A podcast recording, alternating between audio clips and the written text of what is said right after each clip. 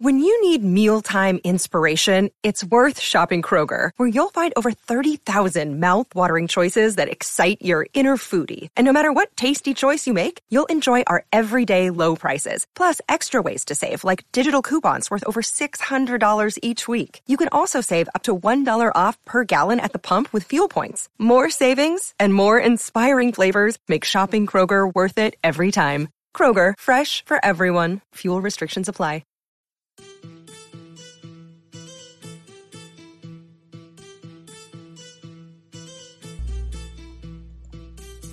Bran was going to be a knight himself someday, one of the King's Guard. Old Nan had said they were the finest swords in all the realm. There were only seven of them, and they wore white armor, had no wives or children, but lived only to serve the king. Bran knew all the stories. Their names were like music to him. Serwyn of the Mirror Shield, Sir Ryam Redwyne, Prince Aemon the Dragon Knight, the twins Sir Erryk and Sir Arryk, who had died on one of their swords hundreds of years ago when brother fought sister in the war the was called the Dance of Dragons. The White Bull, Gerold Hightower, Sir Arthur Dayne, the Sword of the Morning, and of course Sir Barristan the Bold. That quote's very telling. Describes the duties of the King's Guard while simultaneously showing the level of reverence they inspire. It tells us you know, in a nutshell, they're an elite group of bodyguards who, uh, for defending those with royal blood. Uh, you can see from the fact that this is a brand quote that uh, a lot of young boys aspire to join the King's Guard, something they uh, grow up uh, dreaming of. Especially by second sons, those who know they're not going to inherit. Uh, people that you know, the, those who don't have as much of a future laid out for them by being their firstborn of their father. Oh, yeah, I bet a bunch of them change their minds when they hit puberty, though. I'll just be a regular knight. yeah. no wives? I don't think so. what? No women? What? Yeah. uh, well, once again, we want to welcome you all to another History of Westeros podcast, a podcast dedicated to a Song of Ice and Fire book series by George R. R. Martin, as well as the TV show Game of Thrones on HBO. I'm just one of your hosts. I'm Steve, aka the friggin' Italian, here in Los Angeles. Out here in Atlanta, uh, the nerdiest city. The nerdiest city in the country. We just found that out. Atlanta won some sort of top ten list, so take that, folks. Uh, co-host me, uh, Aziz here, and Ashaya on my left, as usual. And in this episode, we're going to delve deep into the history of the King's Guard. It is a spoiler-free episode. Um, we're going to be going through several important historical eras and looking at how the King's Guard changed, evolved, and, and of course, lots of individual stories of, of bravery and heroism and all that fun stuff. Oh, yeah. We're going to go, so basically, it'll be the, the who, the what, the when, the where, the why, all about the King's Guard. We're going to, we're going to turn over every stone we can. So basically, the the uh, the King's Guard was founded by Aegon the Conqueror, actually it was a concept of a royal bodyguard. Not nothing really original, but he had just recently adopted the faith of the seven as part of the legitimization of his authority. So he decided to set his king guard, king's guard, I should say, at a total of seven. So he has seven king's guard. This has continuously existed since the conquest, which has been about 300 years now. Yeah, and that means that one of those men in Bran's quote, Serwyn of the Mirror Shield, actually wasn't in the Kingsguard. He was a myth, uh, mythical hero that existed far before there were even knights. So he wasn't in the Kingsguard. But the Kingsguard is historically it's comprised of seven knights, but there's one notable exception in Sandor Clegane, the Hound. Mm-hmm. Yeah, More on the Hound is uh, our, uh, our, our podcast will be covering houses of Mormont, Tarley, Cassel, and as well as you know the Hound's house, the Cleganes. One of those seven knights is also the Lord Commander of the King's Guard, and it also should be noted that they actually serve until death. This this is a lifelong commitment, regardless of sickness or health, or even loss of a limb. They will serve until they die. Another member also takes on if somebody becomes invalid, um, or helpless or unable to do their duties, another member will take on their duties as long as they live, and until somebody else be appointed to replace them, and they can't be replaced until they're dead. So, And we know that the members of the King's Guard don't hold land or have children or marry or, or have any worldly allegiance except to the monarch. But they're also a sworn brotherhood. So, given what Steve just said about how they help the older members, the ones who have been crippled or otherwise uh, are less capable of doing their duty, they help each other out. So it is a bit of a brotherhood.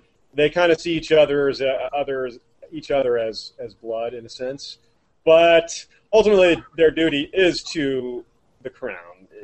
The example we gave before in the quote from Bran about Sir Erryk and Sir Arryk killing each other is a perfect example of that. They were actual brothers, twins, in fact, not just brothers of the Kingsguard. But when it all came down to it, you know, they ended up on opposite sides. They had to, they had to fight each other. So mm-hmm. that's the way it goes. Yeah, so unlike everyone else, the King's Guard doesn't have to kneel for the king, and because they have to remain vigilant at all times. They can't protect the king if they're if they're down on the ground. Yeah. They're also the only ones permitted to wear blades or carry weapons in the king's presence. And part, yeah, it comes into play later on during Robert's Rebellion, for instance. But not to get carried away with ourselves. Uh, apart from the blades that they wear constantly, there's uh, some their clothing is pretty interesting. They wear intricate suits of white enameled scales, and their their fastenings for their breastplate are made of silver. So it's, you know it's a it's a nice outfit though. It's all white, Very all cool. white cloaks, plain white shields. They wear little or no or ornamentations or sigils on their white armor, so just white. just picture that on a battlefield. Really, I think about a group of uh, ring of steel of, and white, uh, very bright, shining, encircling what would typically be uh, a black and red group of, of armored men or man, considering the royal family is throughout most of this history has been Targaryen, and that's their colors. So that I mean, that's got to really stand out on a battlefield. It probably inspires other men to to fight better with more morale, perhaps, and perhaps the opposite for the enemy. It might um, scare them a bit, you know, seeing such a stark contrast and seeing these really, um, really just outstanding uh, visage. So, uh, but at court, it's a similar thing, but try to picturing that. You've got this white shadow always standing there, very silent most of the time, but, but ever present, uh, omnipresent almost. Uh, and a lot of times, given their armor, they all probably all look the same in some cases. If their helm on. Yeah, especially if they have their helms on. I'm sure there's some differences from time to time, but it, but it's there's a lot of times I'm sure the images of, of near identical shadows, seven that are very similar.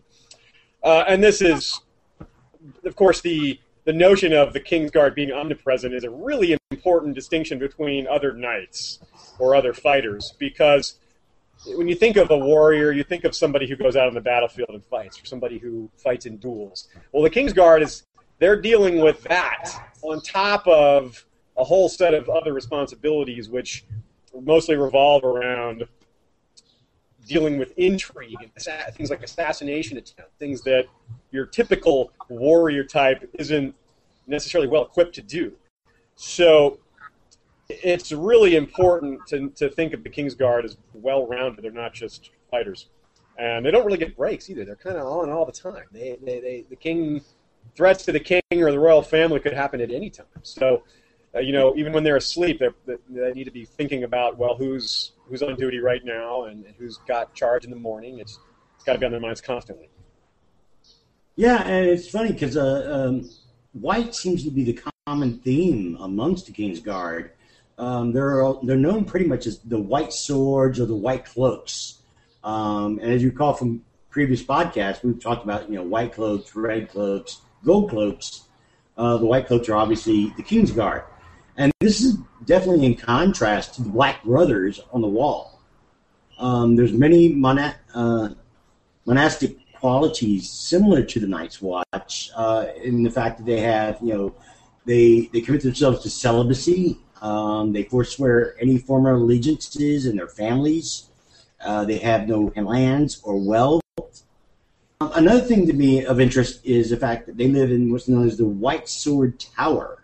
And it's a slender structure. It's about four stories tall, overlooking the bay, Blackwater Bay, of course. Um, the first floor is one room, and it's called the Round Room. And it's really white. Uh, it's whitewashed walls, white wooden tapestries, large white weirwood table in the shape of a shield, and seven chairs. I imagine the chairs are probably all white too. Oh, but they're not. How about that? The one thing that's not white in that room. This is these are the kind of details you guys really want to know. The color of the chairs in the white room. They're not white. How about that? uh, they're all there. They carry keep all their armor and arms in this in a cellar, in an undercroft cellar there. And the second and third floors are small spare quarters of the six regular members. The top floor, fourth floor, is also square, uh, very spacious, but typically going to be very Spartan because it's the Lord Commander's tower, and of course the Lord Commander's got to set an example of, of being kind of plain and not you know they have the, the regal trappings, but they don't have personal things so much. Yeah. Um, so the white uh, as a, as a significance to us um, in the real world has some connotation that it carries over into uh, the Seven Kingdoms. It's a pure color. It's associated with nobility and and celibacy and a lot of these other things that we brought up. Uh, but consider um, religious aspects like the faith, um, as well as considering that protecting the king is something that's ordained by the gods, because uh, in a lot of monarchical traditions, the king is somebody that's chosen by the gods. Uh, that's kind of how the people are taught to accept it. And that's no different here, where Aegon himself was crowned by the High Septon. Yeah. So it was kind of like saying to the common people that the gods accepted this. Uh, in a real world too, the Pope wears white. I mean, it's just the parallels are, are all over the place. But the, by far the most precious item in White Sword Tower is the White Book. More white. It's also known as the Book of the Brothers, but they go with the White Book because more white. Yeah, easier to say too. Book of the Brothers, though. yeah, that's a little bit harder. But that's where the history of every member is recorded. The Lord Commander is the one who keeps these entries updated, otherwise it'd just be chaos, everyone writing in what they think about themselves and saying, I won this battle. But uh, it's two feet tall, a foot and a half wide, and a thousand pages thick. 2,000 pages if you count 2,000 sides. They don't make you books know. like that anymore. Jeez. that's what that's what the win's a winner. That's the size it's going to be. Oh my god. we can hope. I do hope. Uh, but uh, a description of the book is uh, it's got fine white vellum bound between covers of bleached white leather with gold hinges and fastenings. No, no wonder I've never seen a book like that. That sounds expensive. Yeah, it's pretty expensive. But it lasts, considering a thousand pages, one, one, uh, one, you know, one to each side. Each member gets one page, which we can imagine is one side of a page, to chronicle their adventures. Two thousand Kingsguard. That's that's a page. That's like an, an investment that's going to last you a long time. I'd like to see a Kingsguard who makes it a goal of his to get two pages. I'm going to be the first knight of the Kingsguard that got two pages. And then someone will go for three, and it'll just get out ridiculous. Yeah, I mean, I, I can imagine Sir Barristan Selmy probably has a couple of pages, you know, worth of uh, he could. That's possibly. why they kicked him out because he started his. his he threatened to take over. Page. That's the real reason. Yeah, well, it's funny because uh, on their pages, on their individual pages, um, their personal arms are actually drawn on the top left side, their family crests, and then their arms of the King's Guard is obviously on the bottom right. Um, these drawings are actually done by the Septons themselves. So, of those in the book, it's been said that some have been heroes, some weaklings, some knaves or cravens. Most were only men, quicker and stronger uh, than most, more skilled with sword and shield, but still prey to pride, ambition, lust, love, anger, jealousy, greed for gold, hunger for power, and all those other feelings that afflicted lesser mortals. Um, the best of them over, overcame these flaws. They did their duty, and they died with their swords in their hands. The worst, well, the worst were the ones who played those Games of Thrones. Uh, That's that's where we should have the theme music play right now. Uh, exactly. Where is that when you need it? Well, it's, it's interesting to remember that in the real world, history often remembers the villains more than the heroes, and we see a little bit of that here. Uh, there's not a long history of the Kingsguard, as we said. It's only been around 300 years, and we're talking about the history of Westeros being something that could potentially be something 8,000 or more years of history. So it's a pretty small fraction. But like I said, not unlike the real world, there are there seem to be more stories. The villain, sometimes the stories that the villains rather last longer. They stay in our consciousness longer. Not always, but there's, for in this case, certainly we have more stories of failures and oath breakings and scandalous things. Mostly, nothing terribly major as far as betrayal goes, uh, or great failures, and that is partly because of we have less history on the early times, and partly because there was just less turmoil. There were only about, I think, four kings in the Targaryen dynasty in the first hundred years, and then it started to be a little quicker. The turnover was faster. So All right. it seems that most of these names that we have from earlier are uh, those were are rather the positive ones are from the ones that are more recently, and the negative are from the past. So Yeah, with that in mind, let's talk about some famous oath breakers. Hmm, During the reign, the reign of King Jaehaerys I, that's uh, Aegon the Conqueror's grandson, fa- pretty far back, in other words, Oh, yeah. there was Sir Lucamore Strong, who came to be known as Lucamore the Lusty. He not only broke the vow against marriage, he broke it three times. I don't know if he broke that three times at the same time. Did he have three wives at the same time? Or did he just? Wow. But he, he he also proceeded to break the oath against fathering children. Not only did he marry three times, he fathered children with each of his three wives. He was eventually gelded by his own brothers and sent to the wall. Where I'm maybe maybe he's one of the people that goes down to Molestown pretty often.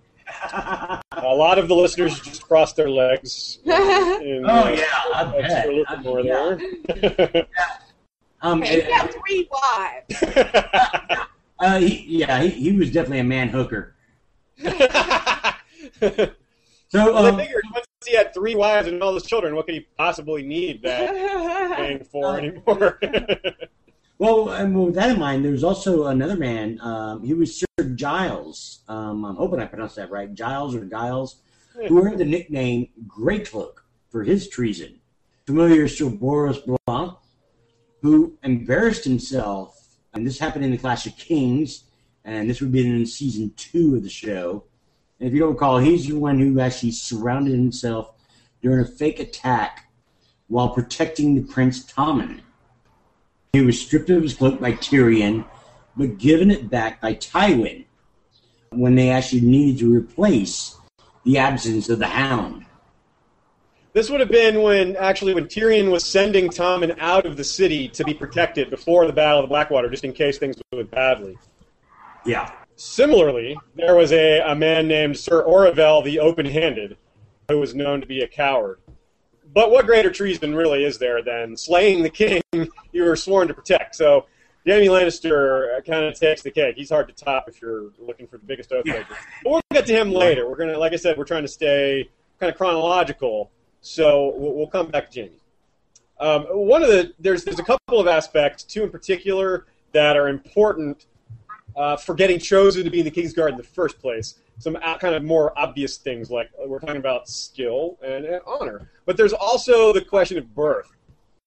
Uh, despite some notable exceptions, most Kingsguard are highborn. Uh, they they come from well-known families. the ones that get training Yeah. To be so skilled. Exactly, that's a huge part of it. People coming up when you come up as a child in a castle, you get to fight with a sword. You get taught by a, a master at arms, possibly by your father and your older brothers and your you know other family members who have mm-hmm. been doing this for a long time. And, But not everybody. right, they, they pass these, these these skills down from generation to generation. Common so common folk who rise to this level are even more impressive than you might think. They're overcoming far more than just Like their if birth they were raised in a castle. Yeah, it'd be incredible to think of some of these, uh, say, Red Robert Flowers, Sir Addison Hill, and Sir Duncan the Tall. All three of these guys became Lord Commander, and they were bastard born. So, yeah, like Ashaya said, imagine if they'd had tra- real training when they were young. You know, these guys could be mentioned alongside some of the some of the biggest names of all time. Um, so let's move Yeah. on. Yeah, and we'll we'll definitely be more on uh, on Sir Duncan the Tall later on. Yeah. Uh, but a read through of the names uh, we have shows a very high percentage of noble surnames. Yeah. So, along with the goats, a term I had never heard before, but is apparently a real term. yeah, well, we're using it to refer to oath breakers and bad Yeah, guys. Yeah. So, so along with the goats, we have what we are calling vague heroes, a term I have you heard before. Heroes. Okay. A guy who might be the polar opposite of the Kingslayer was Ryam Redwyne. Even now, there's only there are only one or two guys mentioned more often than him, so it's fair to call him one of the all-time best. He rose to become Lord Commander, and he and he was great at it, like best Lord Commander. But then somehow, in a rare but unheard of situation, he became Hand of the King. Think that'd be great? He'd be a great Hand of the King. Nope, he was terrible. He was Sorry. the worst ever, apparently. One of the worst ever, apparently. Yeah. And we're not actually certain when this was. Uh, we do have a record of most of the people that served as Hand of the King. So we're able to kind of narrow down the range of the possibility where Ryam could have lived. Uh, probably early 100 AL, um, but maybe late 100 AL. I lean towards the the later period because, as what we said before, there weren't a lot of opportunities for Kingsguard to shine in earlier days. There was just less going on. There was less turmoil, and of course, there were also dragons. So the king, the, the Kingsguard had an easier job. Who wants to threaten the king when they have all these dragons? So I tend to think, we tend to think, as a group, I suppose, that Ryan Redwyne lived. Uh, his heyday was around 180, 190 AL. Um, but before that would have been before the Blackfire Rebellion, though, because we don't have any names, we don't have any mention of him during that period. So Blackfire Rebellion 194. So we're going to say in that area, right before that. But also, like I said, it could have been in the first part of that century. Anyway, we don't want to get too bogged down in that detail. Yeah, and uh, AL of course stands for uh, Aegon's Landing. So when we say like 100 AL, that's you know 100 years after Aegon's Landing. Right, right. So that would be so 100 AL is 200 years ago in, in book from the start of Game of Thrones. Yeah. Um, and so this is perhaps why we don't hear many of the great deeds of the King's Guard from back in the early days. Um, there is that passage of time, but there's also the implied lack of threats with, you know, the fact that they did have dragons. And a name heard almost often as Ryan Redwyne is the Demon of Darry. Very, very intimidating name. name. Um, yeah, it's a very colorful name. Um, but other than that, he came from the House Darry, a house noble for his loyalty to House Targaryen. We really don't know much of anything. The term demon does make us think, though, that he was particularly feared and probably not a very nice guy either. Maybe not. Yeah, uh, some of the other names that we hear that we don't know what we don't know quite when to place them, but they're very uh, evocative names. Let's say are the Great Heart. I don't even know who he was really. But how the Great Heart? Just a cool name. A That's cool all name. we have. Jeffrey never yields nor cross. Mm. I didn't give up, I suppose. Michael Mertyns, the White Owl, Mhm. and uh, I like to imagine that long Tom Costayne, who served for 60 years in this, did so in this era when the Kingsguard wasn't challenged so much, when they still had dragons. There, That was I was just to interject that that must mean that he was served until he was about eighty, at least, and possibly later. That's just kind of unheard of. Either that or he was born. Yeah. hmm Uh, there was also Alyn Connington, the Pale Griffin. He's a former Lord Commander. He's pretty highly regarded, though we don't actually know when he served. Uh, another famous Lord Commander that we do know quite a bit more about was Criston Cole, who's also known as the Kingmaker. Kingmaker. Yeah. Instead of executing the king's will by crowning his daughter Rhaenyra, Cole crowned Prince Aegon, making him King Aegon II. This, of course, led to the Dance of the Dragons, which we Whoops. have a whole episode about. Yes, we do. Very one of our earlier episodes. An episode we're going to have to redo when the new The Princess and the Queen novella comes out. Exactly. We've got some Absolutely. fun redoing that one. Uh, so the- this this Targaryen civil war, the Dance of the Dragons, while it was ha- going, uh, it became a difficulty for the Kingsguard. you've got two different legitimate royal claimants. Whose side do you take? You can't really. Uh, it's hard to say that one is correct and one isn't, especially much later when there a lot of the details are lost. Uh, so this is going to cause some Kingsguard to be labeled simultaneously as hero and traitor, based on who they fought for. And of course, the ones who are most remembered as heroes tend to be the side that won. so Yeah, I think Rhaenyra was the. I, I, I, I think so too. The king decides King who succeeds so. him. The, the will said so. Who cares That's about right. Andal custom? They're Valyrian. Exactly. I, I, I agree with that. But- Uh, this is, of course, when the aforementioned Sir Erryk and Sir Arryk uh, fought. One of them uh, supported Princess Rhaenyra and the royal will. The other supported Ang- Aegon II, um, Andal Custom, and his Lord Commander. But they both died, so uh, yeah, what, what are you going to do? Yeah. Um, and of course, Lord Commander Cole didn't survive this war either. Uh, it was extremely bloody, and it didn't didn't do good for him. You did good for Aegon. yeah, I suppose, but he died too. not, not too long after. Um, jumping far ahead in time, just for a minute, we're going to stay uh, in chronology most of the time, but some of these examples are just too similar, and we had to throw them out there. We're, we're talking again about the scenario of what happens when you have multiple kings. Very familiar scenario for us, the War of the Five Kings itself. Uh, a lot of Kingsguard parallels, not actual Kingsguard. Robb Stark didn't name a Kingsguard. As we said, that's an Andal custom, sort of. Uh, it's a Faith of the Seven thing. Robb coming from the north, worshiping the old gods. It's not the kind of thing they would just jump on and do for themselves. Uh, same thing with Balon Greyjoy, who found himself. No reason for him to name a Kingsguard. That doesn't seem like that seems very un Ironborn like to have sworn defenders. It sounds very like, whew, that sounds like something weak.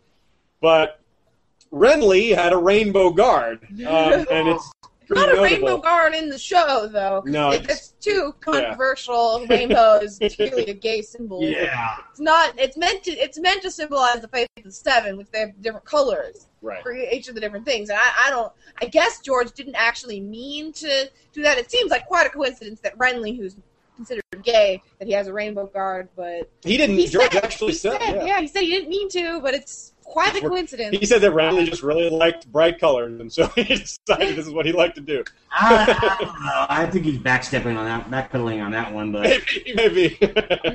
uh, yeah, I mean, yeah. uh, Of the Rainbow Guard, though, we had obviously um, Sir Loras Tyrell.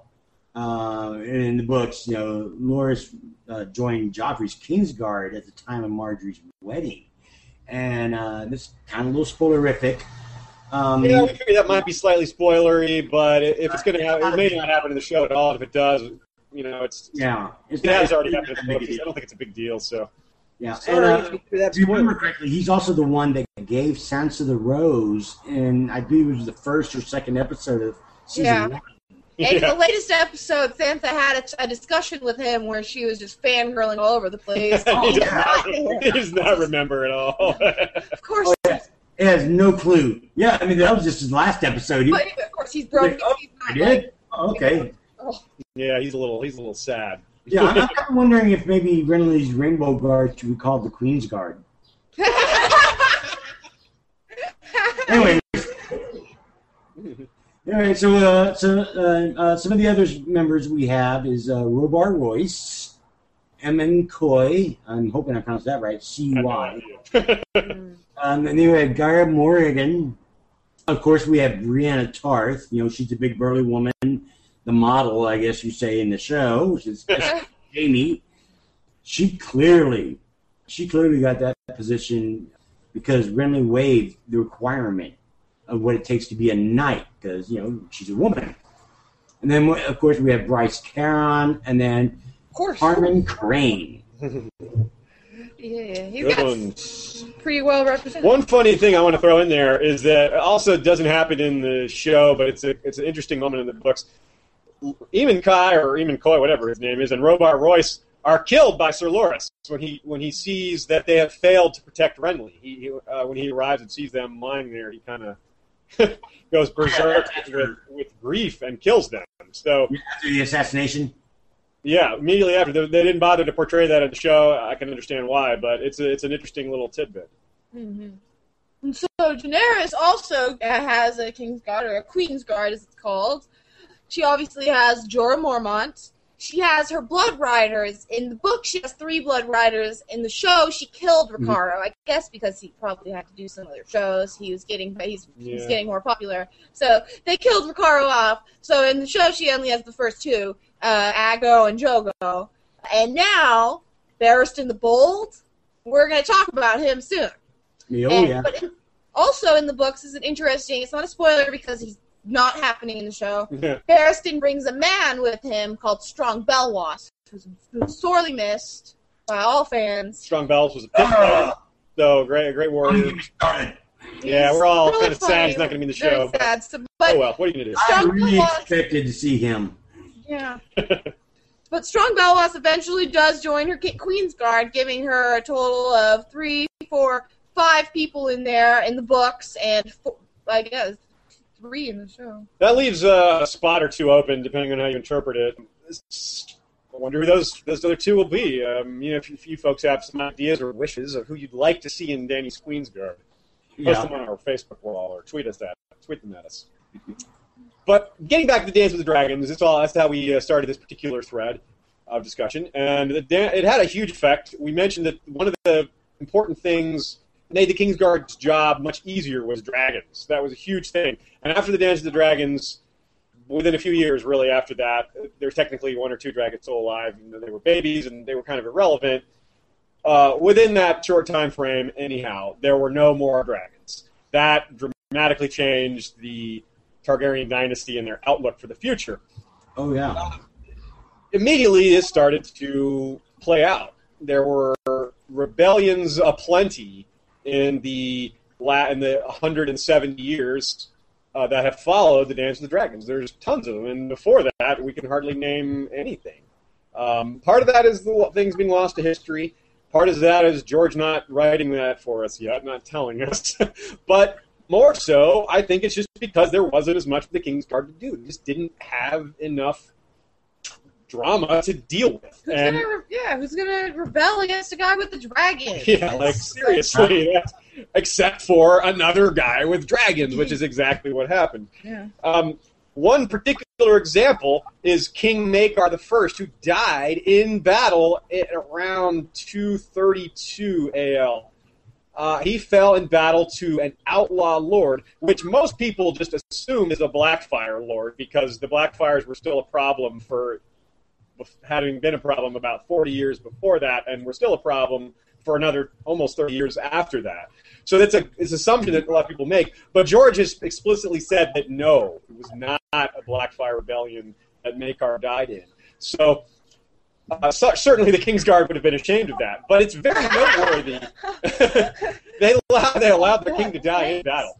But that's very noteworthy because it's the first time that we know of that a king fell in battle.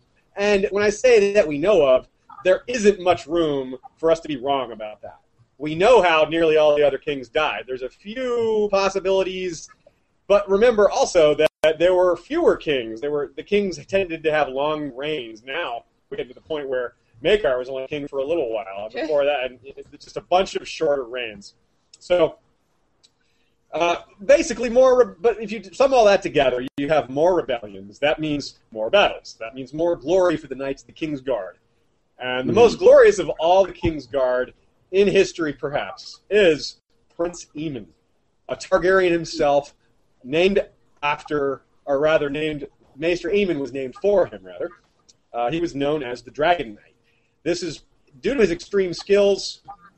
He gained this nickname, and because of all the dramatic events that he played a part of, you'll see that he was just a part of kind of everything, every kind of dramatic story you can be a part of. He found a way to be a part of it. His his life was marked not only by achievement, but also by drama and a lot of things that really make for good stories. Yeah, it's Um, like I I wonder if George shouldn't go back and write just about him. That'd be great. yeah. I mean, it, it, it's like you know, uh, if, if they had their own soap opera, it'd be called "As the Stomach Turns." so, with all that in mind, he is probably, we're going to say it, the most famous knight in the history of the Seven Kingdoms. Just from, if you you know, just from a s outside of the box kind of perspective, if you look at the ebooks, if you just search for Prince Aemon the Dragon Knight, his name comes up a lot. I mean, really, like for a guy that died a while ago and who doesn't factor in the storyline at all, he's his name comes up a lot. It's really kind of interesting. Yeah. He joined the King's Guard at age 17, one of the youngest people to ever join it, you know, second to Jaime Lannister and, um, Roland Darklyn. yeah, Roland Darklyn, that's right. Uh, So, very young age. He was already an amazing fighter. He was low in the succession at this time. You got to realize that at this time, there were a lot of Targaryens. There were a ton of Targaryens. He was fourth in the line of succession, fourth in the line being like every like like every like three of those four people could have kids that would supplant him. So he could easily go for more than four Yeah. to you know, way back. So, like, th- three of those, he there was young Daeron the Young Dragon, uh, Baelor, Baelor the Blessed, and then uh, his father, King Viserys, was before him, and then his brother, of course, Aegon the Unworthy. So all of those people could have had kids, but as it turns out, uh, you know, uh, quite a few of them didn't. Uh, they all, like so all four of those people actually ascended to the throne because the King Viserys became King Viserys. So Prince A- Prince Aemon served under four different kings. Yeah, and it's funny because uh, he actually wielded the ancient Targaryen blade known as Dark Sister, um, which was previously wielded by Aegon the Conqueror's sister, his sister wife, I guess, uh, Visenya. And uh, this is, the, you know, that's the same one that Arya speaks of to Tywin in uh, the show at Harrenhal. Yeah, you're right. And, uh, and it's possible that he acquired it before or after joining the King's Guard. It may have been a gift from the king himself, given upon his taking of the White Cloak. Yeah, it's not like he get to pass it on to his kids. Yeah. yeah, yeah, yeah, yeah. No, it's not easily given out. um, since he was eventually named Lord Commander, it appears that he was quite a capable leader. Um, he fought in the conquest of Dorne, helping his cousin King Daeron I unite Westeros, at least for a little bit. Um, the conquest was brief, and Dorne was soon in revolt. Uh, th- this young dragon was also unable to subdue the Dornish a second time, and ended up losing forty thousand men in the process. Um, it, although it could be, you know, forty thousand and one, with you include King Daeron himself dying. yep. Mhm. Olivar Oakheart, aka Olivar the Green Oak of the King's Guard, died alongside the king. But Aemon the Dragon Knight survived. We're not really sure how, or maybe he wasn't there. That seems unlikely because he did get captured. Um, we're told that he was at one point suspended over a pit of vipers, but this Yeah. actually appears to be a metaphor for a pit of vipers. So it, it could be that he was literally hung over a pit of vipers. That seems kind of like Bond villainesque. It seems kind of a weird thing to do. Why not just why Yeah, not just kill the guy or throw him in, or I don't know. It's a very it'd be a strange thing to do to such a heroic figure anyway. But in any case, the part about him being captured is not metaphor. He was certainly captured at some point. Um, it seems likely, like I said, that he was captured at the same point when King Garon was killed, but maybe he was incapacitated or you know just just overpowered and disarmed somehow. Fighting somewhere else. They may have wanted to capture him specifically because he has a lot of value um, as a hostage. And that certainly played a role when uh, his cousin, King Baelor, now ascending to the throne now that King Daeron was dead, he negotiated peace with Dorne. Baelor the Blessed was a, all about peace. The guy, Oh yeah. uh, he wanted to replace the ravens with white doves because he, I mean, this guy was crazy. Yeah. He- I. He walked- he apparently walked the Boneway, which is this harsh mountain pass and going into the deserts barefoot as a way of atoning for his brother's attempted conquest of Dorne. And he so he managed this walk. Apparently, his, I don't know. His feet probably got pretty messed up. Yeah, But, but, but it worked. Ultimately, maybe the the walk. I don't know if that helped. but ultimately, he did negotiate peace with Dorne, and he did negotiate the release of his cousin, the Dragon Knight. uh, that may have been an important bargaining chip for the Dornish, saying, "Hey, this guy, we know how much he means to you. We know he's a sacred guardian of the faith, a guardian, you know, guarding the king and all that. He's got all this sacred duty." So it's pretty easy to see that Baelor would value him, not only because he's kin, but also because he's this, you know, holy warrior. Uh, the way Baelor sees these things, not a stretch at all. Hmm, Yeah, so, but we hear no more acts of Baelor, you know, sues for peace, gets Aemon back, and then we hear no more of him during Baelor's reign. But that's not so surprising because Baelor just wanted everything to be peaceful. So there, it's pretty unlikely that there, any any big battles would have happened there. He didn't. We don't even think that he allowed tournaments Probably not. and you know he wasn't Aemon wasn't picking any real fights and uh but we as we said he lived through four kings so we heard about one king nothing during the second nothing really during Viserys but then by the time his his brother Aegon the Unworthy took the throne there are some interesting things that happened there see Aemon was said to be in love with his sister Naerys and Naerys was Ner- Naerys was set to marry Aegon and so it's said that that Aemon cried during their wedding. Yeah, and we, we really don't know if uh, if, if they actually had an affair. Uh, it's widely believed, though. Uh, whatever the case, though, the Dragon Knight certainly loved his sister Naerys deeply, and he went to great lengths to protect and even honor her. Uh, in one particular instance, after Naerys was insulted, Prince Aemon entered a tourney as a mystery knight named, appropriately enough, the Knight of Tears. Uh, and he actually won the tourney and chose Naerys to be the ceremonial Queen of Love and Beauty. And that's, you know, when the knight rides up and hands a flower to the prettiest girl in the, in the audience or whatever. Mm-hmm. And what what uh, Aemon was apparently worried about was that Aegon Fourth, the king at the time, and his brother, and also we should repeat his nickname, the Unworthy, because he was the terrible king. He was a Oh, bad yeah. guy. Oh. Treated people. He did whatever he wanted, uh, which usually which usually was sleeping around a lot and, and having Oh, my God. so uh, he was apparently going to name one of uh, his mistresses as the Queen of Love and Beauty instead of his wife Naerys. So uh, Aemon got wind of this and decided to take action. And because he's was such an amazing badass, he actually won this tournament. Uh, so there you go. But but uh, getting more dramatic and scandalous, a, a frequent uh, consider the a frequent natural extension of a royal affair or the rumor of a royal affair is the question of parentage. So, the question of parentage in Aemon the Dragon Knight's situation is particularly huge. Uh, remember that who he was rumored to be having an affair with was the queen. This is it's we think of it as his sister that he was in love with, but this is also the queen. So when uh, when Daeron the second, later known as Daeron the Good, King Daeron, uh, not to be confused with Daeron the First, the young dragon. He was the first son of Aegon the Unworthy and Naerys.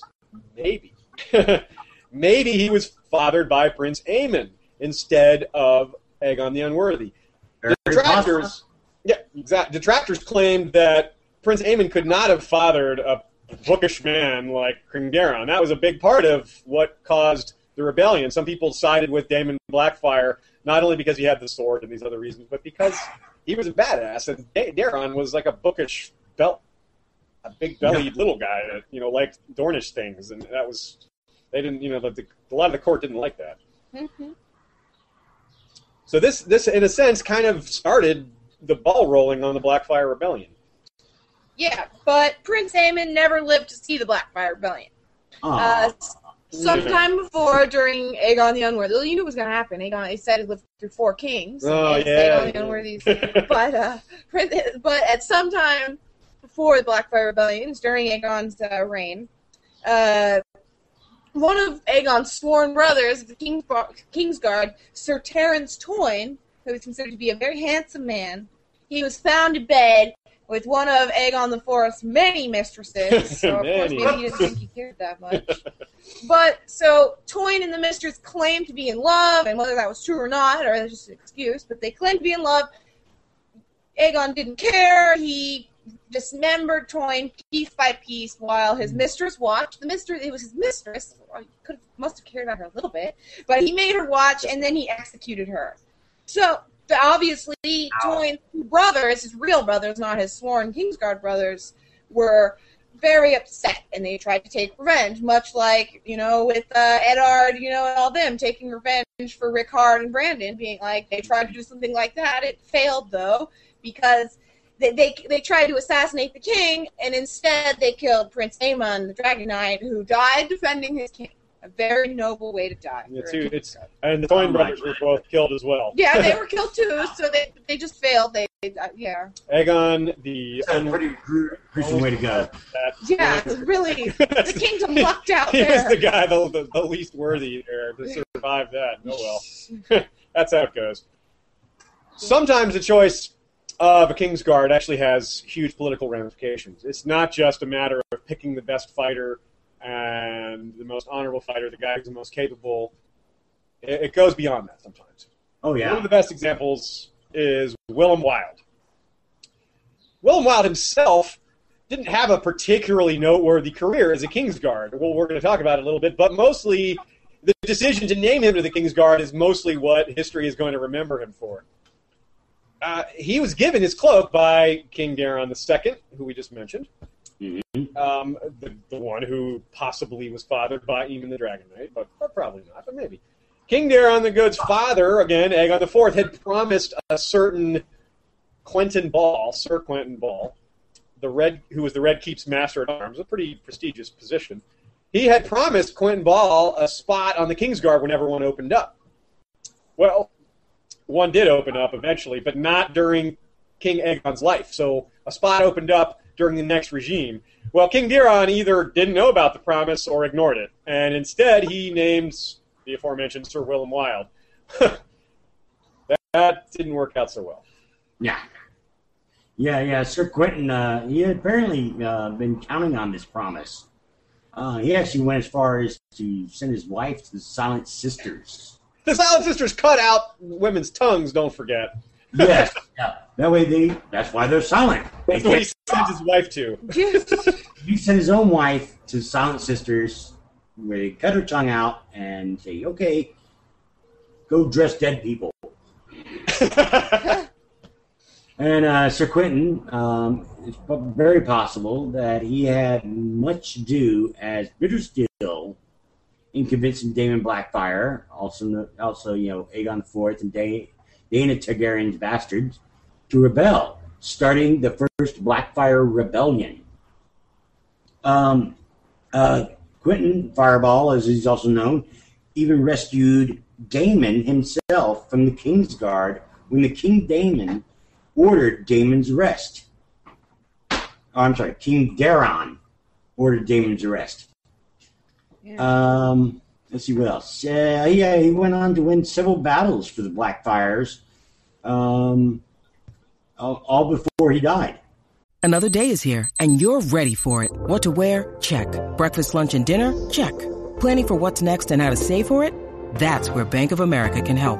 For your financial to-dos, Bank of America has experts ready to help get you closer to your goals. Get started at one of our local financial centers or 24-7 in our mobile banking app. Find a location near you at bankofamerica.com slash talk to us. What would you like the power to do? Mobile banking requires downloading the app and is only available for select devices. Message and data rates may apply. Bank of America and a member FDIC. So, as for Willem himself, it's unknown whether or not he served under another king. But Daeron reigned for 25 years and died during the Great Spring Sickness. So it's pretty pretty probable that he didn't. But he did serve a long tenure. He survived the Blackfyre Rebellion and was still alive over 12 years later. And he may even survive the battle, though we just don't hear any more of him after that. Yeah, we, we actually see Sir Willem in Dunk and Egg books, uh, along with two other Kingsguard that we don't know much about, but I'll mention them: Donnel of Duskendale and we're all in Roland Crakehall. And I won't talk about any more about what we see because you should just read those. Mm-hmm. Highly recommended. Yes. But uh, he did likely fight at the Battle of Redgrass Field, which was the largest battle of the Black Fire Rebellion. Mm-hmm. Uh, because Prince Baelor Breakspear, uh, the crown prince, his forces were were uh, comprised of Dornishmen and Stormlanders. So perhaps Sir Willem, who was a Stormlander, was in that force. Uh, also, since he was a Kingsguard, and certainly Prince Baelor, as, as heir to the throne, would have had at least one or two white swords by his side in this battle. Yeah, Sir uh, Willem Miles is a natural fit there, being a Stormlander himself, but we don't know. Um, one who, another one who was definitely there in that battle was, uh, but not so close to uh, Prince Baelor himself, was Sir Gwayne Corbray. He fought an epic duel versus Daemon Blackfyre himself. It, notable in particular because both combatants wielded Valyrian steel blades. That is, uh, we're told that the, when the swords clashed against each other, they could be heard across the battlefield. No doubt that's an exaggeration, but it goes to show that this particular duel is, you know, is really hallowed, really thought of uh, as, as a huge thing and, and, remembered by a lot of people. Corbray uh, eventually, uh, Corbray was wielding Lady Forlorn, uh, and Daemon Blackfyre, of course, was wielding Blackfyre. And uh, they, they fought for a while. Um, yeah, yeah, the duel was like practically an hour long. God, that's, that's just absurd to think about a battle and being an hour long. These guys were on horseback, riding back and forth, smacking at each other, wearing full armor. I mean, the endurance. It's, it's hard. I can't even imagine yeah. watching that for an hour. so Corbray was severely injured uh, when Blackfyre landed a blow that just cut right through his helmet. Uh, finally, Daemon got the upper hand in the battle, and that was it, basically, for Sir Corbray. He wasn't killed by this blow, although apparently he may have been blinded by it. Um, but he didn't die. But he did his job. He allowed the battle to develop to the point where things had taken uh, had, things had developed well for the loyalists, and that that's what a soldier is supposed to do. He's he's supposed to if you sacrifice your life to win the battle, you know that's that you've done your job. Uh, so in a sense, he really did do his job, even though he lost that duel. Now recall that after the Blackfyres failed in usurping the throne, they tried four more times. But prior to any of those secondary attempts, we have hints that the Kingsguard were held close despite problems throughout the realm. So there's not a lot of stories to do with them in this in this period after the Blackfyre Rebellion. Um, this was such uh, the threat of the Blackfyres was such that uh, the Hand of the King, Bloodraven, was keeping eye on the east. He was worried about Blackfyres invading again. He was worried about what Bittersteel would do. Um, he knew they were still very capable of mounting a, a serious threat. Yeah. And we're told that he largely ignored some of the other problems in the realm because he was so worried about the Blackfyres coming back. The Great Spring Sickness had just come on the heels of mm-hmm. uh, another period of, problems and drought, and there was a huge Greyjoy rebellion led by Dagon Greyjoy uh, that ravaged the east, uh, rather the west coast. And yeah. Bloodraven didn't react to that for a while. He waited, he took his time responding because he was so worried. Um, but during this time, there was one important man who had not yet joined the Kingsguard. He was going to eventually. Uh, he started to make a, a, name for himself around this time. Yeah, fans of the Dunk and Egg series will recognize him as one of the popular characters. Yeah. Uh, so uh, he was alive at this time, and he eventually became a Kingsguard himself. Though in the books, not covering his Kingsguard time, so read the books. We'll talk about that. but person, Sir Duncan the Tall, or Dunk, he Dunk. was he was obviously very tall. He was an orphan boy who rose from the slums of Flea Bottom to become the Lord Commander of Aegon the Unlikely's Kingsguard. Kingsguard, you could say he was Lord Commander the Unlikely. That's a but uh, he was friends with Aegon long before he became king, and Aegon trusted him completely. But very sadly, he died a lot. Well, maybe not so sadly. He died alongside his lifetime, lifelong friend. they died together. Yeah, they died together. Uh, and many, like many others, is not so happy that his whole family died uh, during the tragedy of Summerhall. Which we mm-hmm. don't want to delve too much into those kind of things, different topics, you know. Now we're not certain, but we think that the death of, of Duncan and maybe another Kingsguard or two who might have been there. There were a lot of royal family members at, at Summerhall, so it's possible there are more there. It opened up a spot for this up and coming hero, one of yeah. our favorites. Well, we have Barristan Selmy also known as Barristan the Bold. And uh, those who watch TV show, he was the one that was kicked out of the King's Guard by Joffrey, or Join Dany, or technically by Cersei. He was actually the one who actually jousted against Prince Duncan the Small. gave him the name Barristan the Bold. And this was at the age of 10. Because he was 10 years old, he actually entered this tourney and competed. He was, of course, disguised, but not very well. The, hmm. armor, the armor on him barely fit. And he even could, couldn't even keep his lance up, all right, you know, to, to But, compete. but he didn't let that discourage him, even though he, uh, you know, he's 10 years old and he, this stuff didn't fit him. By the time he was 16 years old, six years later, he managed to unhorse both Prince Duncan the Small and Lord Commander Duncan the Tall, which is no small feat. And this earned him his knighthood. Small and tall feet. That's just like yes, that's true. but this earned him his knighthood, and then uh, shortly later, uh, pretty shortly later, within a few years later, he fought in the War of the Nine Penny Kings, which was when wow. Maelys the Monstrous, uh, Maelys Blackfyre, he was the last of the Blackfyres. He we talked about him before um, in our last episode, actually. I'll say again, he's a he was a huge monstrous man who supposedly ate his twin while in the womb. Uh, clearly not the case, but he had a he had a twin, he had a second head and a huge upper body, and just monstrous mm-hmm. looking man. So not the most pleasant person to mm-hmm. fight, even if mm-hmm. he wasn't that skilled. So he teamed up with these other eight men in Essos to help each other accomplish their goals. You know, to take over these certain cities and eventually conquer Westeros. The Band of Nine. Yes, the Band of Nine. Yep. And so Barristan ended up fighting Maelys in single combat while uh, in the Stepstones, which are a chain of islands that uh, lead from uh, Dorne to Essos. You can see right.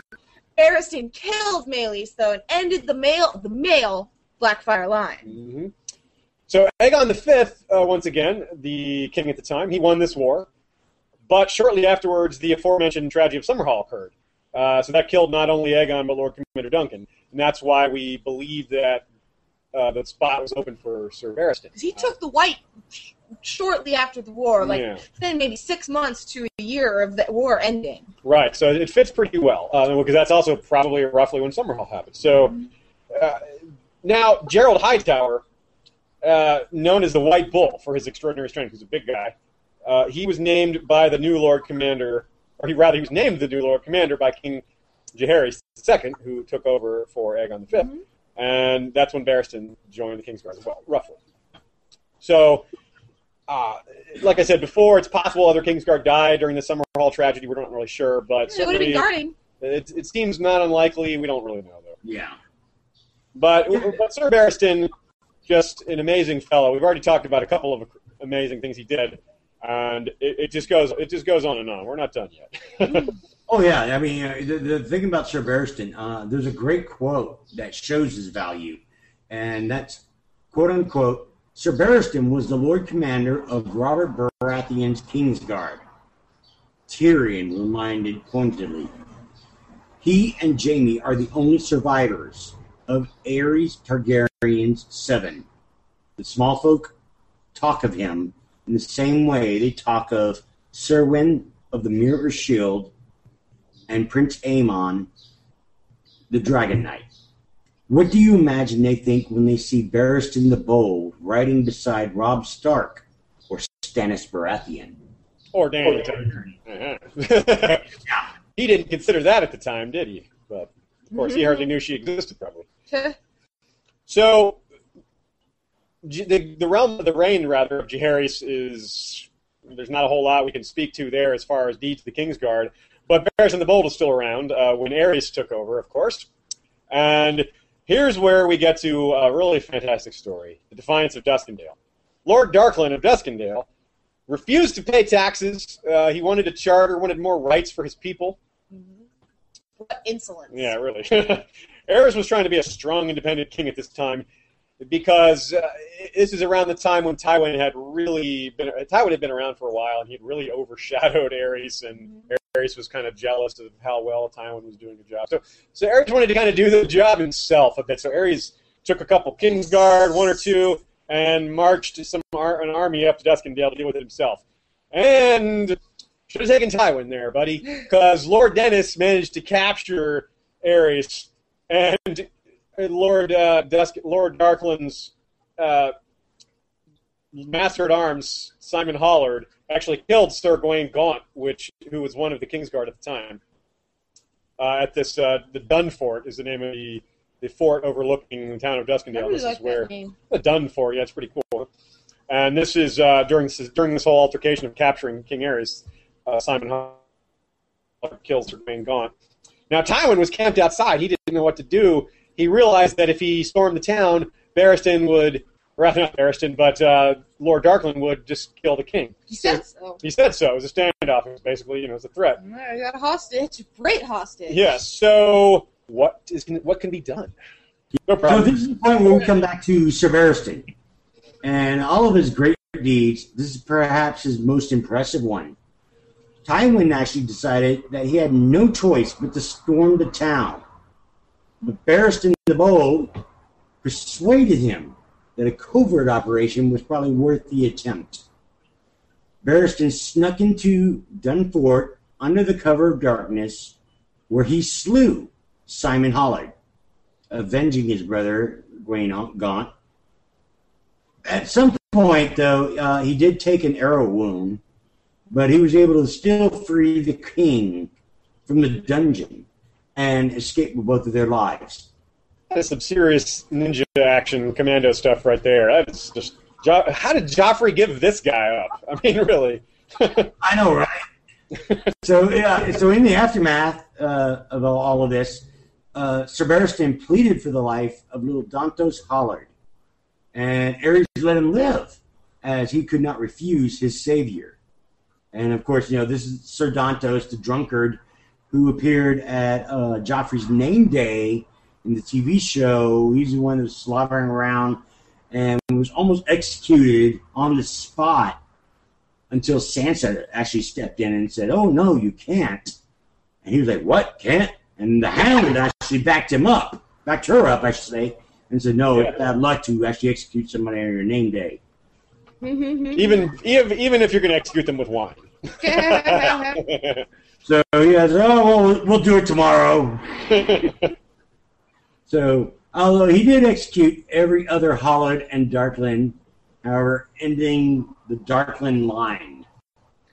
And House Darklyn's extinction is particularly significant in Kingsguard history as they had seven members of their house selected to wear the white cloak. That's the number one all time. They, they, could- they could outfit an entire Kingsguard with their family members. uh, so around, but around five years later, after the Defiance of Duskendale, uh, in around 281, there were some outlaws uh, operating out of the Kingswood, and you know where Kingswood is. Obviously, it's very close to King's Landing. South of King's Landing. Yeah, you know. Uh, so uh, they were they were kidnapping several nobles, and they just kept evading capture for a little while. Uh, I don't. I wonder who they kidnapped. Actually, we don't know that. But um, so Aerys decided to send some soldiers, led, of course, by Kingsguard members, to uh, take care of this Kingswood Brotherhood. They called themselves. Notably, Jaime Lannister was there, but he was just a, just a squire to Lord Sumner Crakehall, along with uh, along with a Frey. He wasn't quite a Kingsguard member yet. No. So, uh, uh, Aerys uh, dispatched his Kingsguard there. Uh, notably, the, the, the, at least there might have been a couple more, but the ones we know of, the ones that distinguished themselves, were uh, Barristan Selmy, Lord Commander Gerold Hightower, and Sir Arthur Dayne, the Sword of the Morning. Uh, the Sword of the Morning is a title, not uh, something that he achieved for himself specifically. It's it's it's not given out commonly, but it's any member of House Dayne worthy of it gains that title, and of course they get to wield the great sword Dawn as part of holding that title slash office. Dawn itself, forged from the heart of a falling star. We know we mentioned that on some previous episodes, but it's just so cool that why would we not say it again? Uh, Sir Arthur Dayne was also Prince Rhaegar's closest friend. Keep that in mind throughout the rest of this narrative and throughout later, because that's going to be important. He was considered a peerless warrior, perhaps the best fighter of his generation. Uh, George R. R. Martin tells us that Barristan Selmy versus Arthur Dayne is a toss-up, but Barristan Selmy fighting Sir Arthur Dayne with Sir Arthur Dayne having Dawn gives Sir Arthur Dayne the advantage. Dawn is was just too great of a weapon. So uh, all thing all other things equal, they're about equal fighters. But with Dawn, forget about it. That just gives Dayne too much of an edge. So he- was even greater than than Barristan in a sense. Uh, also, he was younger, so that's part of the issue. Um, they didn't exactly have their they didn't coincide. You know, their twenties didn't coincide with each other. So, but um, it, it's interesting to point out that the fact that he's the best fighter of his generation, we get that we get that news not just from a lot of people, but from uh, specifically from Jaime. So even Jaime, I mean Jaime Lannister, as you know, as extremely arrogant as he is, uh, he's considered to be he considered you know Arthur Dayne to be one of the deadliest of Aerys Targaryen's uh, seven you know Kingsguard. Uh, Jaime being so arrogant, I guess that really says a lot. Oh yeah, so Sir Arthur Dayne was also honorable. He was known for being honorable and very disciplined. He, he set exacting standards for those under him, but he was very fair. He, he, he wasn't a guy that that uh, took charge and was imperious. He was a guy that took charge and was thorough and maybe a bit of a disciplinarian, but he was also fair. Yeah, it's pretty likely that uh, um, you would have succeeded Gerold Hightower as Lord Commander and this is evidenced by you know Gerold actually ceding command to him when we when he was wounded. And this occurred during the, these same efforts to uh, put down the Kingswood Brotherhood. Uh, Sir Gerold was kind of shot in the hand by an arrow, uh, apparently by Ulmer, who is still alive. Ulmer uh, survived the fall of the Kingswood Brotherhood and wound up on the wall. He's still around even now. So that's pretty cool. That guy's still around. Um, but anyway, the wound to Gerold, his sword hand apparently kept took him out of action, and Sir Arthur took over. Uh, Arthur brought many of the small folk living in the Kingswood under the king's protection, which undermined the support for the Brotherhood because the Brotherhood were sort of championing these small folk, sort of like Robin Hood, uh, giving you know taking robbing the rich and giving to the poor. The small folk of the Kingswood were sort of underrepresented. Maybe not unlike the people in, in Duskendale. I don't know. But uh, normally, when the royal forces come through an area, they can just take what they want in the name of the king and say, hey, give us food, give us supplies, give us shelter, because the king owned everything. But Arthur went about it in a different way. He took from the small folk, but he paid them for what he took and for their services. And this started to shift public opinion away from the Kingswood Brotherhood back towards the royals, and especially towards Sir Arthur Dayne specifically, because he was treating them really well.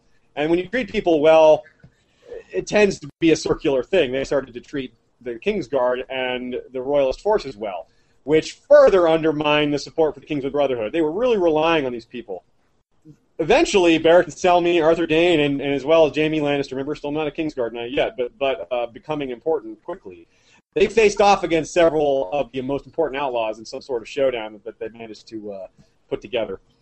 One of these important ones was the Smiling Knight, uh, who was a madman, a chivalrous madman. Uh, he was slain by Arthur Dayne after fighting a little bit with Jaime. Uh, this guy was cruel. Uh, great. Uh, Smiling kind of, Knight was slain by Arthur. Right. Uh, to be clear, Jaime fought him first, and Arthur slew him later. Um, this guy was apparently didn't feel any fear. He was cruel. Um, later, uh, later in the books, a character refers to him in memory as his generation's Gregor Clegane. Not in terms of how big he was, but just in terms of his personality and how much fear he inspired in people. Uh, also, there was Simon Toyne, who uh, uh, uh another Toyne, another Toyne related to the Toynes that tried to execute, or rather, assassinate uh, King Aegon IV. They had some bad connotations to them, and they were not as respected after that, those events. Right. I, I suppose that they may have been an outlaw. Like the Toynes may have been an outlaw house by this point. They may not have had their lands anymore. We're not really clear on that, but it seems not unlikely considering the other guys that tried to assassinate the king, and this guy's part of an outlaw band. It seems likely at this point the Toynes were, were, were out of it. And of course, there's some Toynes that turn up later in the Golden Company, so uh, they're still around maybe. Simon, but Simon Toyne was killed by Barristan that is uh, how he met his end, and Barristan adds yet another notch to his uh, oh. list of achievements. To his page in the white his page in the white book, exactly. That's better. Yeah, his belt has probably got a lot of notches in it to the point it's falling off. but not those kind of notches. Being celibate, yes. oh, well, that's true. Couldn't help myself there. No, those, those, notches go on the headboard. right, right, right. um, so Jaime, uh, once again, coming back to this, he was he's serving under Lord Crakehall at the time. He saved Lord Crakehall from an outlaw named Big Belly Ben. Funny name. yeah, great name, huh? Now, in lieu of, of his encounter with the Smiling Knight and his fighting of this outlaw uh, who was about to kill Lord Crakehall, Sir Arthur Dayne knighted him uh, shortly after. So, Great person to be knighted by. yeah, it's hard to do better than that. Huh? All right. Yeah, Eddard Stark, um, Ned, he actually said that Sir Arthur was the, probably the finest knight he ever saw, and that he would have killed Ned if it weren't for Howland Reed. Just to jump in for a second there, too. That means we have Jaime saying he's the finest knight he's ever seen, and Ned Stark saying the same thing. So Yeah, you got pretty a big. guy who's really honest and noble versus a guy who's kind of arrogant, maybe says what he thinks. Both of them say he's the best. We're gonna have more. And, and we're, we're, gonna, we're gonna rotate back to we're gonna rotate back to that one point in time that seems to revolve this entire story is the encounter at the Tower of Joy. dum dum dum. and this was like a really curious place for Sir Arthur to be. The rebellion, you know, was going on. It was, you know, far to the north. Why was it that he and two other Kingsguard's knights actually remaining there when his best friend, Prince Rhaegar, rode to war? And and and this was a secret. So, which brings another important aspect of the duties of the Kingguard's knight. So a King's Guard could be judged by how well he performs his duties. First and simplest, a King's Guard should be an elite level fighter. Though clearly this can't always be the case if they're never retired due to age or maiming. Uh, duty is more complex. Uh, it's an abstract concept like willingness to sacrifice and such, as well as a willingness or an ability, I should say, to keep secrets uh, because of the things they would overhear being in the presence of you know royalty. Um, that's all part of the role. Yeah, uh, keeping secrets is particularly important. I mean, think about the kind of things that kings and queens speak about, and, and what kind of harm this could do if if if, if anyone heard this. Uh, I mean, surely some. I mean, many of the Kingsguard knights have been aware of affairs, false parentages, rapes, and murders. I mean, consider again how many people the Targaryen line has produced that are just incredibly twisted and cruel and the kind of things they get up to. I mean, Aerys Targaryen, case in point. or Aerion Brightflame, or just na- you just, name it. just- There's just just name it. There's so tons. many- yeah, there's plenty there's of so them. like there's so many. Think of Aegon the Unworthy. We were just talking about all the things that Aemon the Dragon Knight must have watched him do and kept secret and kept silent and just tried to protect Daenerys as much as he could. the, the job of a King's Guard is never done, I suppose. Of course not. Yeah, I mean, I mean, the King's Guard protects secrets as much as he does his own life. Uh, if you consider the King's Guard uh, at a distance, it's easy to perceive them as, say, a so you know, say, a, an honorable sworn brotherhood, a bastion of you know noble service. The reality is that they often protect some of the worst possible individuals. Wielding of powers actually made more effective and terrible due to the protection offered by these seven zealous guardian, guardians. At at one point, Jaime overhears Aerys being rough with his wife. It's just, it's kind of clear that he's raping her, which is a strange thing to do to your own wife. But he's being really rough, and she's screaming, and it's really awful. Jaime uh, points this out to Sir Jonothor Darry, another of Aerys' Kingsguard. He Another says Darry. another Darry, as well as the demon of Darry there, um, that they are expected. He points out that, that aren't we supposed to protect the queen? And Darry's response is, "We are, but not from him." Ah, that sucks. Yeah, so he's so he it's a problem for Jaime. He, you know, he's he's pers- young, he's too. young and he's kind of he, he's got all these illusions, and now he's like, wow. Not, yeah, morally conflicted. And of course, the bigger, much bigger one, he had to watch like a lot of other people in the court did. Oh, James this out that there were the court was full when this happened. Well, we have Lord Rickard Stark being roasted in his armor above a fire pit, while poor Brandon Stark has to Mm. watch with the strangulation device attached to himself so he can strangle himself trying to reach a sword that will free his father. Jaime has to sit there and watch this. The White Bull, Gerold Hightower, that we mentioned before, he notices that Jaime's perhaps struggling with this with event, and he, he, he kind of gives him some some words of to encourage him, I suppose, something to get and help him get by. Uh, is saying that remember that we're sworn to defend the king, to protect him, not to judge him. yeah.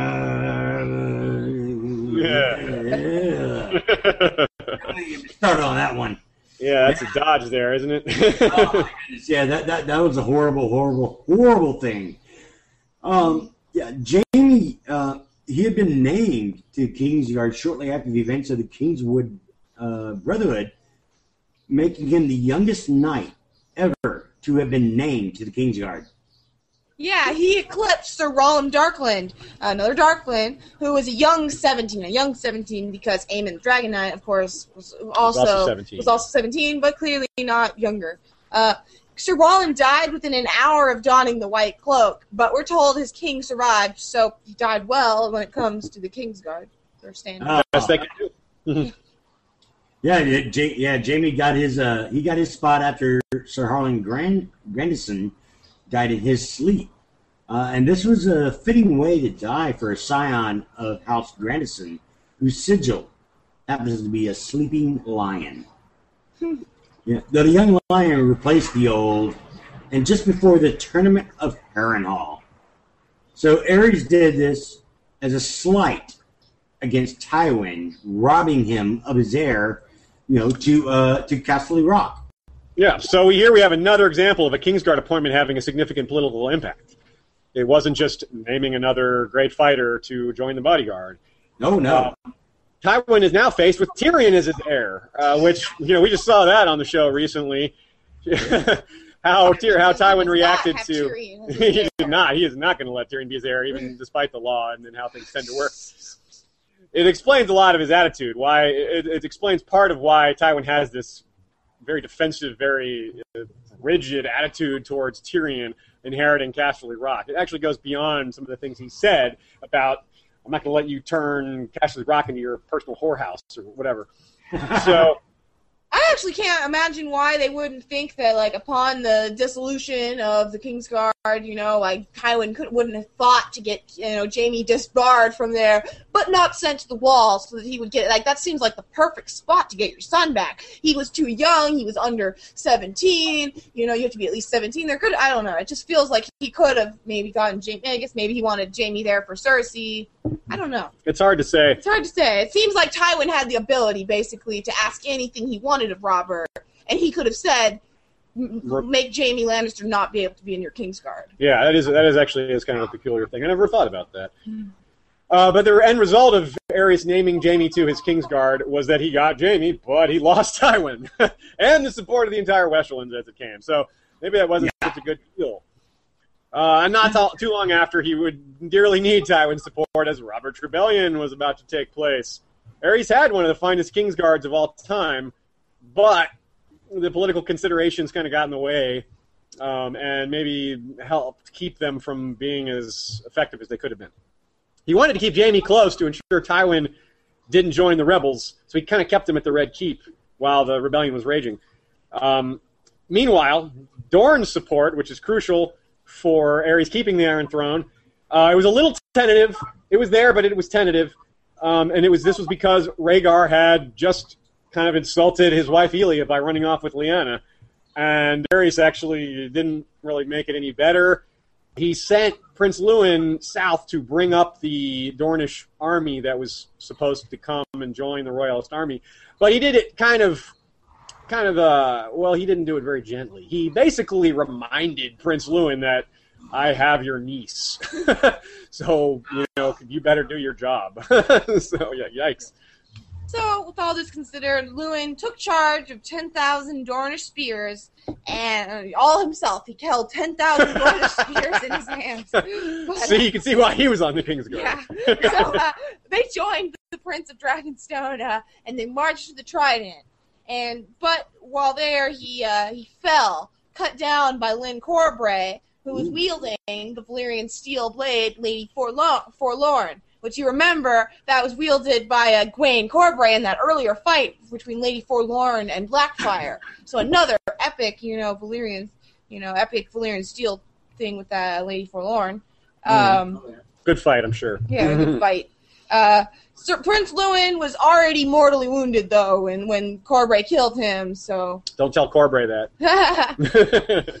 yeah, so uh, have we seen Lyn Corbray in the Uh, show? in the show, no, but he, he He's a Valeman. he's in the Vale, and he's a, I think he's the Lord of. Oh, I forget the name of their their castle. Um, anyway, he, he'll probably appear. He'll probably point. appear, but so he has a badass Valyrian steel blade. Uh, Lewyn, though, on the other hand, he was the uncle, as we said, of Elia and Doran and Oberyn Martell.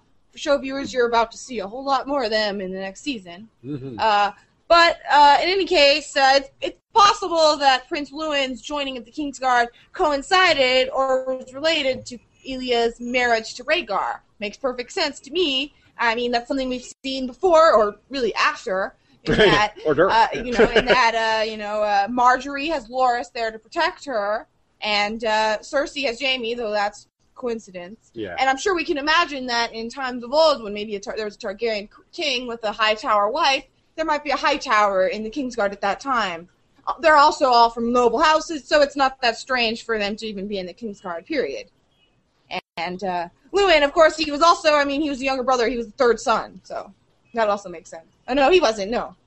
Lewyn would have He was been. the uncle of, of the, he, Yeah. was, he was from a different line completely. The the heir was Doran, and he was his uncle, so he was. he would have been the younger brother of the ruling princess of Dorne at the time. Because remember, Dornish women can inherit. So Doran, uh, before Doran came along, Dorne was ruled by a woman, and that would have been uh, Prince Sister. Lewyn's older sister.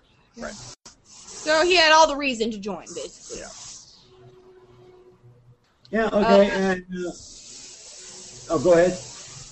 Oh no, I was just gonna say, and then we're gonna talk about more deaths at the Battle of the Trident. more Kingsguard deaths. Yeah, well, I mean, uh, well, there's Sir Jonothor Darry, who uh, we actually mentioned uh, just a little while ago.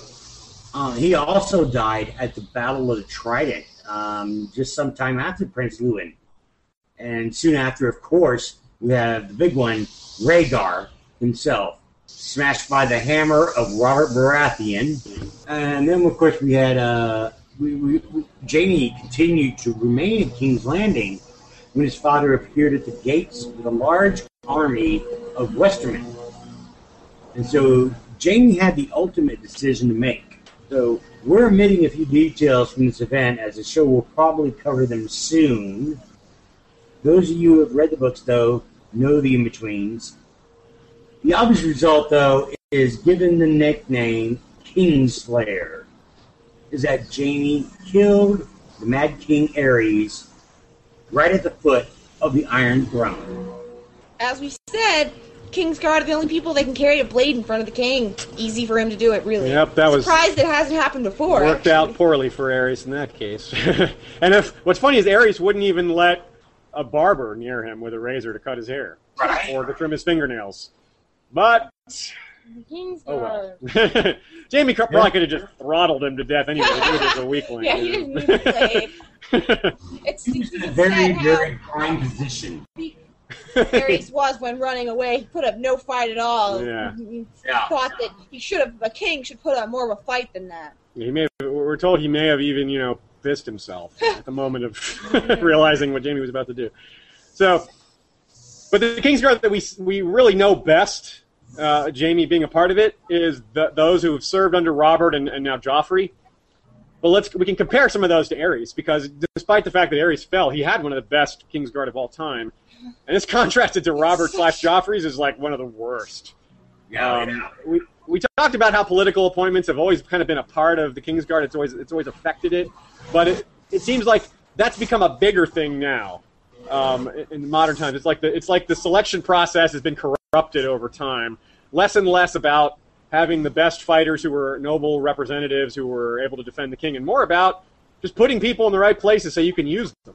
And Cersei puts a few people in place that are hers, and of course Robert ha- just didn't seem to care a lot about these a lot of, about a lot of these things. Kind of let Cersei and other people around him kind of make these decisions. I mean, Barristan in particular objected to serving with Jaime, and Barristan was a Lord Commander. He he didn't. He really thought that Jaime should be executed, but he was also he was also okay with Jaime going to take the black, which is probably a more reasonable suggestion given who, given who Jaime is. it's hard to go ahead uh, to tell with someone like Tywin around saying your son should be executed. So, suggesting he takes the black is maybe the more uh, politically expedient thing to do, despite Barristan's very strong feelings on the matter. I mean, it, it's kind of crazy, really, to let the guy that killed the previous king stay on the Kingsguard. I mean, really, isn't that strange? I, I got to think that if it wasn't Jaime Lannister, brother to the king, brother to the queen, who just married the king, you know, uh, that is probably the only reason he got away with all this. That was his saving grace. Yeah, yeah. And this is not the only way that Jaime like has sort of e- either independently or just because of his presence has sort of broken some of the traditions of the Kingsguard. Yeah, and he actually kind of breaks tradition uh, in small ways, such as wearing Lannister emblems, and uh, he had to go to the normally all white Kingsguard look. He had actually a gold trimming on his cape. Yeah, it's kind of like uh, Loras Tyrell puts little roses on his on his fastenings. I think that's sort of breaking down the traditions of the Kingsguard. We see these things like, well, Jaime did it, why can't I do it? Yeah. You know, and things Well, like I mean, that. well, I mean, then again, look who Loras is. he does He's a like fiery kind of guy. Again, the brother to the queen. But it's exactly another brother to the queen. Exactly. Ironically, though, it was Aerys who remember Aerys picked Jaime for the Kingsguard, the guy that killed him, and the guy that starts to break down a lot of these old traditions. So, and he did this all kind of to steal uh, Jaime from Tywin. And that was Yeah. the domino effect there. Um, so contrast that to say Prince Lewyn, who we were just talking about a bit. Uh, he stayed loyal despite the threat of it's made to Elia, the treatment of Elia, and the threat that Prince Aerys or King Aerys kind of you know subtle, maybe not so subtle threat really. Um, compare that to say Sir Mandon Moore. Uh, while he, while Mandon Moore may have been under orders from the royal family, the show's certainly pointing out that it was Cersei's orders. Yeah. The Kingsguard aren't supposed to be murdering other royals, regardless of who tells them to do it. Well, the king tells them to do it. yeah, yeah, I guess if the king tells them to do it, that's Not not just the queen regent. The but queen not the queen regent. That's you know that's not She okay. doesn't have that kind of power, or shouldn't Yeah, have. they're not- They're not supposed to do that. That's and Sir Mandon shouldn't be going along with it despite these orders, and he apparently just, just did it. So, and that's assuming That's probably have that to work with a slit face. Yeah, and that's by the way assuming that what we've heard is accurate that it was Cersei's orders. If it was somebody else, I mean, it gets even worse. I'm pretty certain it was. Yeah. Well, but we'll, we'll see. Now, Sir, so Sir Mandon Moore, uh, just to give a little bit of detail about him, well, we don't really have a lot actually. He he comes from the Vale. He arrived on the scene with Jon Arryn, which is a kind of a feather in his cap because Jon Arryn was a good guy, an honorable man. Um, but Sir Mandon, he kind of has this sort of darkness around him. We're told that he looks like kind of a ghost in a sh- in a white, sh- especially wearing all white. He looks kind of like a ghost in a shroud. And we also know that he wasn't very popular with the small folk. And typically, the Kingsguard knights are popular with small folk, so that's that's kind of noteworthy. And they're usually like, "Oh, look, it's the Kingsguard. Those guys are, you know, those are honorable, noble guys. They're, you know, they they they take these these oaths that are, you know, Look people can look up to. They look fancy, yeah. but they, They but don't have any Sir- blood on their. well, not unless they've been fighting. Sir Mandon Moore, but uh, did not earn that kind of respect, though. So, uh, yeah, maybe uh, maybe he was just more corruptible. I don't know. Well, and then we also have uh, uh, Sir Meryn Trant, um, which everyone will know. He, he's he's the particularly bad Kingsguard member. Uh, he's actually one that actually he's one of the men that actually fought Syrio Sorrel or Pharrell. Is that his name? Syrio Pharrell. Furio Sorrel. Serial Pharrell, you got Something like it. that. And uh, and he also participated in the beating of Sansa. Um, that was in the show, if you remember, when Tyrion came in and said, "What's going on here? This she should be your wife," you know, kind of thing to uh, Joffrey. And uh, it was actually quoted to him, you know, "You are no true knight, Sir Meryn," is what she told him. Uh, we also mentioned uh, Boros Blount, who was eventually stripped and reinstated. Um, Sansa kind of believes he's the worst Kingsguard member ever. fattest. He just the fattest. Out of shape. He, he, he's, just, he's just one of those sloppy drunk, you know, whatever. And uh, Me, Boros Blount. guy that you guy that's easy to dislike, really. But uh, the fun part is the man who actually replaces Sir Bo- Boros Blount was Osmund Kettleblack. Uh, he was a hedge knight, according to him, who actually fought in a sellsword company in Essos. And that makes me wonder which one. I mean, because we know of a few uh, sellsword He companies in, uh, in Essos. Gallant men. What we don't know much about the gallant men in particular, what they fought for, who they fought for. We know the name, but what does that really tell us? It's that they're basically a self-made? generic sellsword company. that's what we know. So it wasn't like Golden Company or anything. No, No, nothing, nothing like that, Too yeah. prestigious like that. Okay. But uh, there were a few good members in, in this uh, Robert Joffrey Kingsguard era. of course, Barristan's still there for a while. Yeah, of course, Barristan's still there for a while. But there's also um, um, Arys Oakheart, who is one. He's he's somewhat attractive, apparently. Uh, but when commanded to, to beat Sansa, he objects. He does eventually give in, but he only he hits her very lightly. But he you know he does give in, but not all men can. It, it would have been killed if he didn't, I guess. So uh, he we don't see much of him, however, because he's sent to Dorne with Princess Myrcella to guard her. You know, she's a she's a royal princess. She gets her own king's guard, her own sworn sword to guard her while she's she's, down there. in Dorne, which isn't Yeah, which isn't dangerous. which which you know at the time Tyrion was kind of unsure of their loyalty. So this is Yeah. part of uh, you know part of keeping that loyalty. She lucked she lucked out on the king's guard they sent with her. I mean, she could have only gotten more lucky if like Barristan was sent. With her. yeah, you know, with a dutiful man.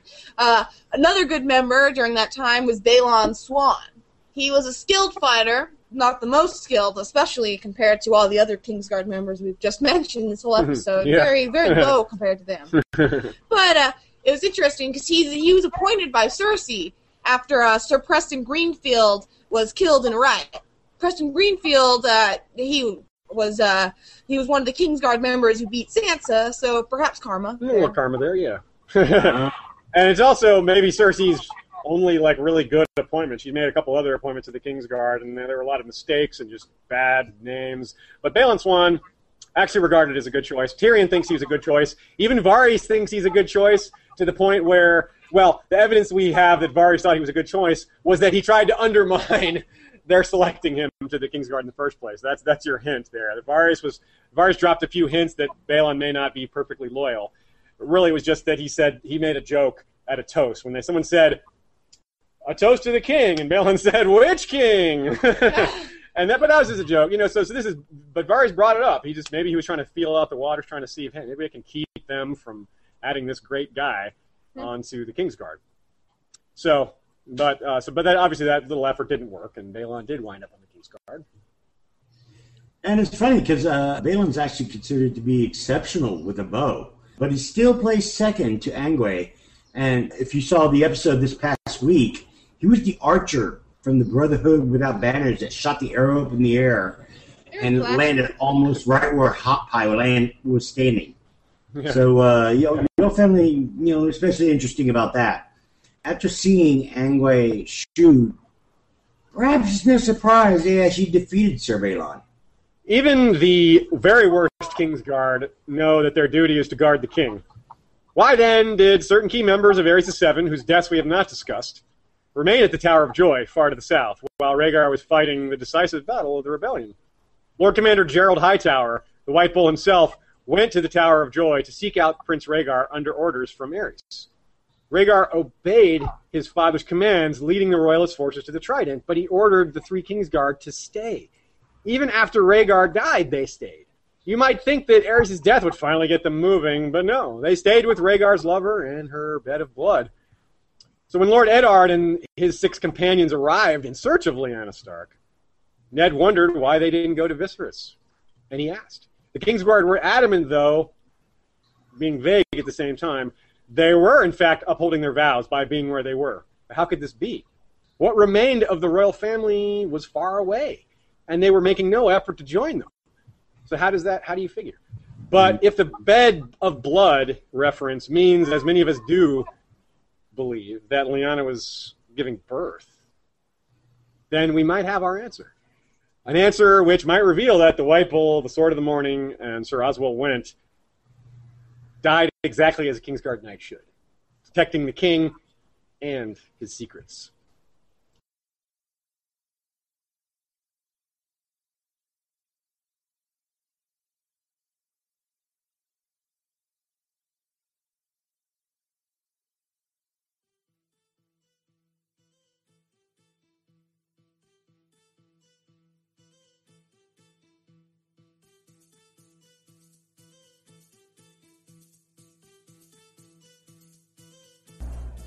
And that brings us to an end of another episode of the History of Westeros podcast, a podcast dedicated to the A Song of Ice and Fire books by George R. R. Martin, as well as the TV show Game of Thrones on HBO. I'm just one of your hosts. I'm Steve, aka the Fergus Italian, here in Los Angeles, and I was joined by the always knowledgeable Aziz, as well as his girlfriend Ashaya in Atlanta. So if you ever want to, you know, you have any critics, comments, concerns, even suggestions, we are welcome to take them.